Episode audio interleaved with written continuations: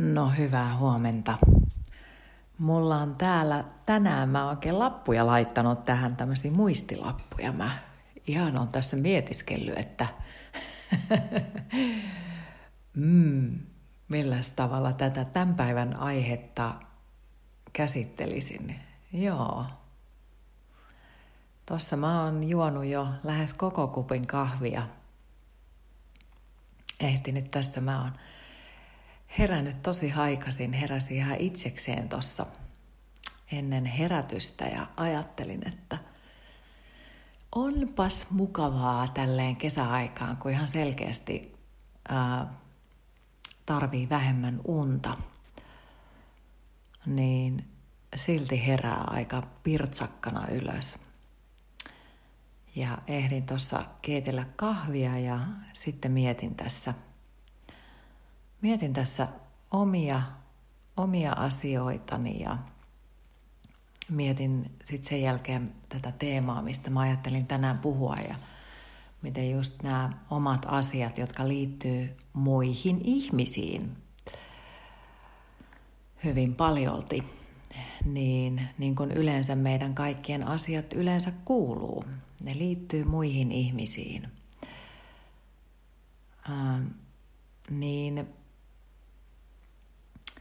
Mä puhun tänään myötätunnosta, joka on hyvin tärkeä osa meidän onnellisuuden rakentumista, koska me tarvitaan sitä yhteyttä muihin ihmisiin. Se tuo ja luo onnellisuutta. Se on tärkeä osa. Ihmiset tuo meille iloa. Ne tuo meille joskus myös surua. Ne tuo meille erilaisia asioita, mutta ennen kaikkea muiden ihmisten kanssa kontaktissa oleminen niin luo ihania asioita tässä elämässä. Me ei joskus aina toiset arvostaa muita ihmisiä paljon enemmän. Sitten on toiset, jotka pystyy elämään itsekseen. Mäkin olen semmoinen ihminen, että mä tykkään tosi paljon olla itsekseni myöskin. Mä nautin siitä yksinolosta. Ja toiset tarvitsee sitä aikaa enemmän kuin toiset. Me ollaan niin erilaisia ihmisiä. Mutta silti me tarvitaan, meillä on semmoinen kaipuu olla yhteydessä muihin ihmisiin, saada kontaktia, saada vertaistukea, saada olla yhteydessä toisiin ihmisiin. Ja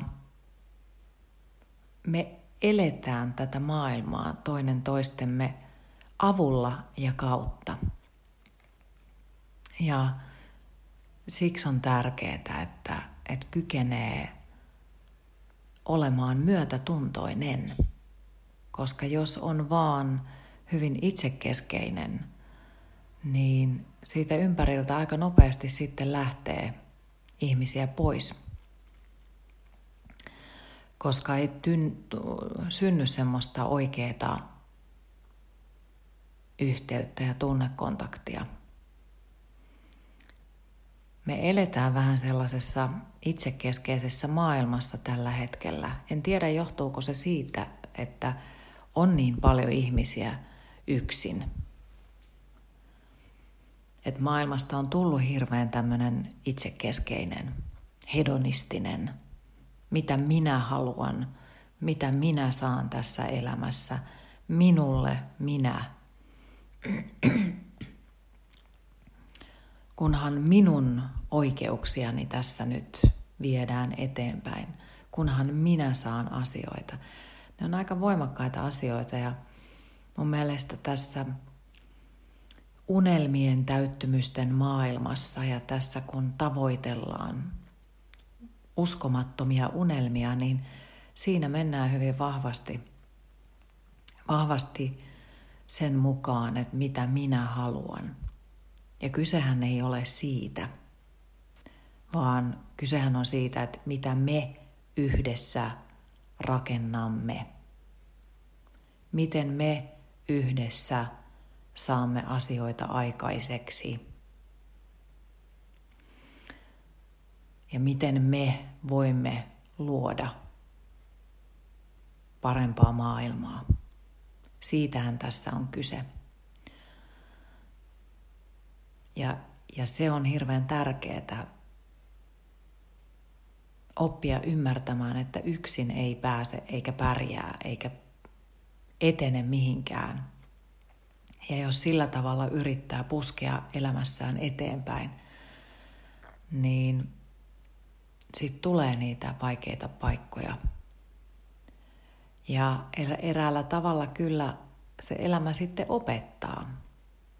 Että sitten tulee niitä vahvoja ihmisiä, jotka siellä törmäyskurssilla antaa takaisin. Että hei, sinä siinä. Opettelepas olemaan ja opettelepas käyttäytymään. Ja siinä kohti saattaa kokea sellaista, jos ei ymmärrä sitä yhteisen tekemisen tärkeyttä, niin siinä saattaa kokea sellaisia tuntemuksia, että on vähän niin kuin yksin. Miksi nämä ihmiset ei ymmärrä mua? Miksi nämä ihmiset eivät tajua, mitä minä haluan? Ja tässä kohti kommunikaatiosta ja siitä viestinnästä tulee äärimmäisen tärkeä osa, jotta kykenee kertomaan selkeästi muille ihmisille, mitkä on niitä omia toiveita ja haaveita, jotta ne muut ihmiset sitten osaavat auttaa. Mutta sitä elämää eletään käsi kädessä yhteistyössä muiden ihmisten kanssa. Mutta tämä on hyvin loogista, äärimmäisen ymmärrettävää, mutta se on niin vaikeaa. Kommunikointi on siinä se tärkein elementti. Ja esimerkiksi mindfulnessin harjoittaminen, niin se jakso, mikä oli edellinen jakso, niin, ja siitä puhuin ja siitä on puhunut tässä jo aikaisemmin, niin mindfulness auttaa ja ohjaa siihen, että ne vuorovaikutustaidot, kommunikaatio muiden kanssa paranisi. Toki siihen saattaa olla, että tarvitsee myös ehkä kirjoittamista tai joskus voi kaivata ihan harjoittelua itsensä kanssa, että oppisi viestimään, oppisi sanottamaan omia asioitaan niin, että se oma viesti menee mahdollisimman selkeästi perille. Mutta siihen tarvitaan myötätuntoa.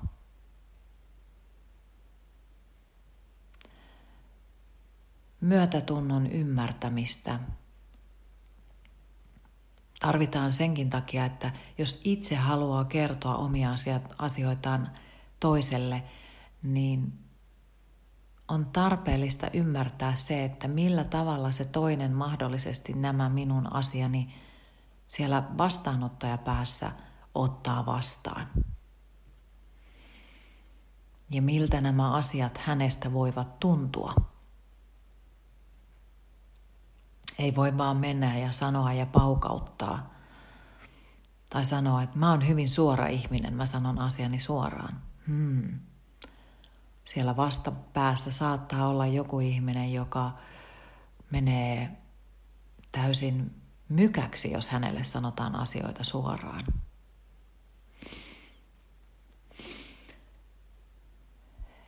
Niin, ja sitten syntyy erilaisia tilanteita. Tämä meidän digitaalinen aikakausi on eräällä tavalla vaikeuttanut vielä myötätunnon kokemista, koska sehän on hyvin totta, että kun sä tapaat jonkin ihmisen ja jos sinusta sitä empatiaa löytyy, niin aika nopeasti sä myötäelät sitä toisen ihmisen tunnemaailmaa ja näet hänet kokonaisena ja koet hänen surunsa ja näet hänen ilonsa. Mutta kun me eletään tämmöistä digitaalista aikakautta, niin se tekee tästä vuorovaikutuksesta aika kylmää.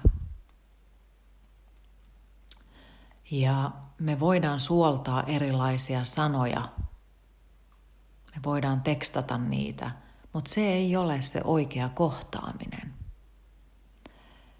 Ja sen takia mä oon sitä mieltä, että myötätunnon opettelusta tulee yksi tärkeimmistä osa-alueista tulevaisuudessa yhä enemmän. Siitä puhutaan jo tosi paljon, mutta sitä tarvitaan vielä lisää. Ja sitä pitää ihan opetella. Kun se, että näkee vaan, sanotaan vaikka, että deittailu maailmasta. Tämä on hyvä ottaa vaikka Tinder tai joku, tai vaikka se, että keskustelee jonkun kanssa tuolta Instagramin kautta tai Facebookin kautta. Ihan vaan ei tarvitse olla edes deittailu mielessä, mutta se deittailu ehkä sen takia saattaa olla, koska siinä pitäisi kehittyä jonkinlaista tunnetasoa. Mutta jos et sä kohtaa sitä ihmistä muuta kuin siellä digitaalisesti, niin siinä voi olla, että menee asiat hieman pieleen. Se on ihan, se kommunikaatio ei välttämättä luo sitä oikeanlaista tunnetilaa, jos vaan tekstataan ja sitten sulla on kuva. Ei välttämättä kykene välittämään niitä oikeita asioita eteenpäin, mitä haluaisi. Tai ei välttämättä saa sieltä toisesta päästä sitä informaatiota, mitä kaipaisi. Mitä me ihmisenä siinä kohtaamistilanteessa oikeasti tarvitaan.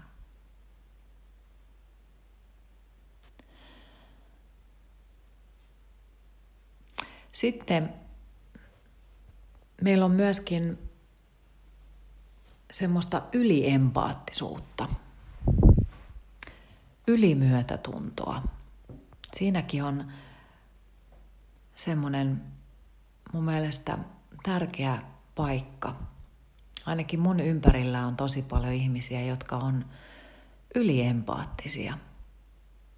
He ovat äärimmäisen ihania ihmisiä, aivan mielettömän ihania ihmisiä, rakastavia, huolehtivia, ovat aina siellä tukemassa. Minussakin on hieman ehkä sellaista yliempaattisuutta, mutta mä oon hyvin varovainen sen kanssa, koska hoitoalalla esimerkiksi ihmiset saattavat olla hyvin, hyvin äärimmäisen myötätuntoisia. Me tarvitaan sellaisia ihmisiä. Kyllä, se on tärkeä ominaisuus ja hyvä ominaisuus. Mutta siinä voi olla myös sellainen pieni vaaran paikka, että yliempaattisena ihmisenä saattaa lähteä auttamaan muita ihmisiä ehkä jopa liikaa.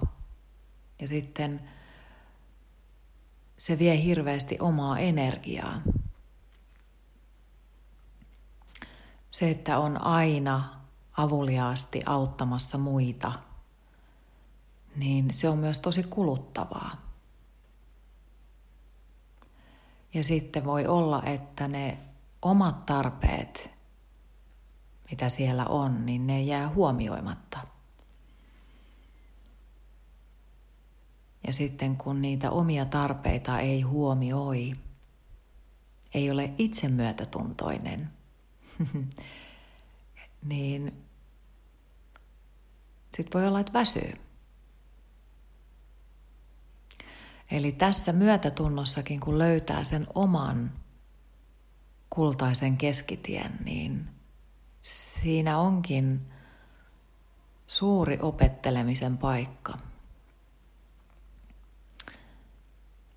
Nämä joo, kuulostaa hirveän loogiselta, mutta ei ne aina ole ihan yksinkertaisia ja helppoja asioita, kun me saatetaan mennä välillä vähän äärilaidasta toiseen. Kyllä, minäpäs laitan oikein silmälasit tästä päähän. Mut joo, se, että meillä on yhteys toisiin ihmisiin, niin se on tärkeää. Muistan, mulla oli yksi ystävä,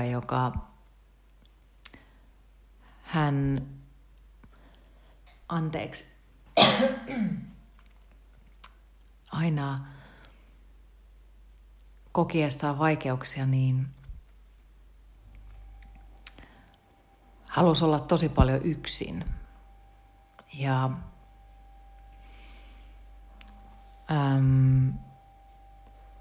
se on monelle meistä semmoinen tapa käsitellä asioita. Mullakin on vähän semmoinen tapa, että silloin kun mulla on synkkä mieli tai vaikeuksia, niin mä usein sitten vähän eristäydyn muista ihmisistä ja jään itsekseni. Mutta just sillä hetkellä niin olisi hirveän tärkeää, että olisi kontaktissa ainakin jollain tapaa muihin ihmisiin. Kertoisi niitä omia tuntojaan avoimesti. Ja uskaltaisi luottaa muihin ihmisiin sen verran, että kertoo asioista, kertoo omista tuntemuksistaan. Meillä on vähän semmoinen ajatus, että en halua, erityisesti varmaan tämä on suomalainen, että mä en halua rasittaa muita ihmisiä näillä mun asioilla. Tai yksinkertaisesti vaan, ettei halua kertoa asioitaan eteenpäin. Se on ihan ok, ei siinä mitään. Mutta usein kuitenkin niissä tilanteissa niin se toinen ihminen tuo sen pienen pilkahduksen iloa siihen hetkeen. Silloin ei tarvitse välttämättä puhua niistä omista vaikeuksista, puhua vaan jostain muista asioista. Tai sitten se toisen ihmisen läsnäolo tekee tosi hyvää. Kun vaan uskaltaa olla muiden kanssa. Semmoinen ystävä mulla oli ja kyllä mä itsekin aina välillä. Joo, kyllähän me ollaan ihmisiä kaikki. Joo, nimittäin kyllä tässä positiivisen psykologian voimakirjassakin puhutaan siitä, että onnellisuus on yhteyttä. Ja tämän kohdan kirjoittanut. Nyt mä oon kuulkaa tänne hukannut ihan minun kohdan, mihin olin laittanut lappusen tästä seuraavasta kirjoittajasta, Anne Birgitta Pessistä. Hän on kirkkososiologian professori Helsingin yliopistossa ja hyvinvointisosiologian dosentti Itä-Suomen yliopistossa. Niin hän on kirjoittanut pienen osion, tai aika pitkähän tämä on, siitä, että onnellisuus on yhteyttä. Ihminen elää hyvinvoivaa, merkityksellistä elämää vain yhteydessä toisiin. Yhteys on nimenomaan hyvän elämän yhteyttä. Jos ihmiset ympärillä voivat hyvin, se lisää myös yksilön luottamusta ja hyvinvoinnin mahdollisuuksia. Kyse ei kuitenkaan ole vain tunteesta ja tiedosta siitä, onko itse onnellinen, vaan jos saa vaikuttaa toisten hyvinvointiin, se onnellistuttaa ihmistä ja lisää hänen hyvinvointiaan. George Vaillant on osoittanut, että onnellisuus ja elämässä menestyminen monin indikaattorein mitattuna nojaavat lopulta eritoten rakkauden kokemuksiin lapsuudessa. Vaillant onkin tiivistänyt tuloksena toteamukseen: onnellisuus on rakkautta. Piste. Rakkaus on kuitenkin monimuotoisempi ilmiö kuin usein ajatellaankaan. Rakkautta on romanttisen rakkauden ja omasta perheestä välittämisen ohella myös laajempi myötätunto. Empatia, eli kyky asettua toisen asemaan sekä myös halu ja valmius toimia toisen iloksi. Myötätunto on siis sekä tunnetta että tekoja. Myötätunto rakentuu 3 perustekijästä: henkilön kyvystä havaita toisen tunnetiloja, henkilön halusta auttaa ja tukea tätä toista ja hyvän tekemisestä eli toista auttavista teoista. Englannin kielen sana myötätunnolle compassion kuvaa ilmiön ydinajatusta loistavasti. Myötätunto on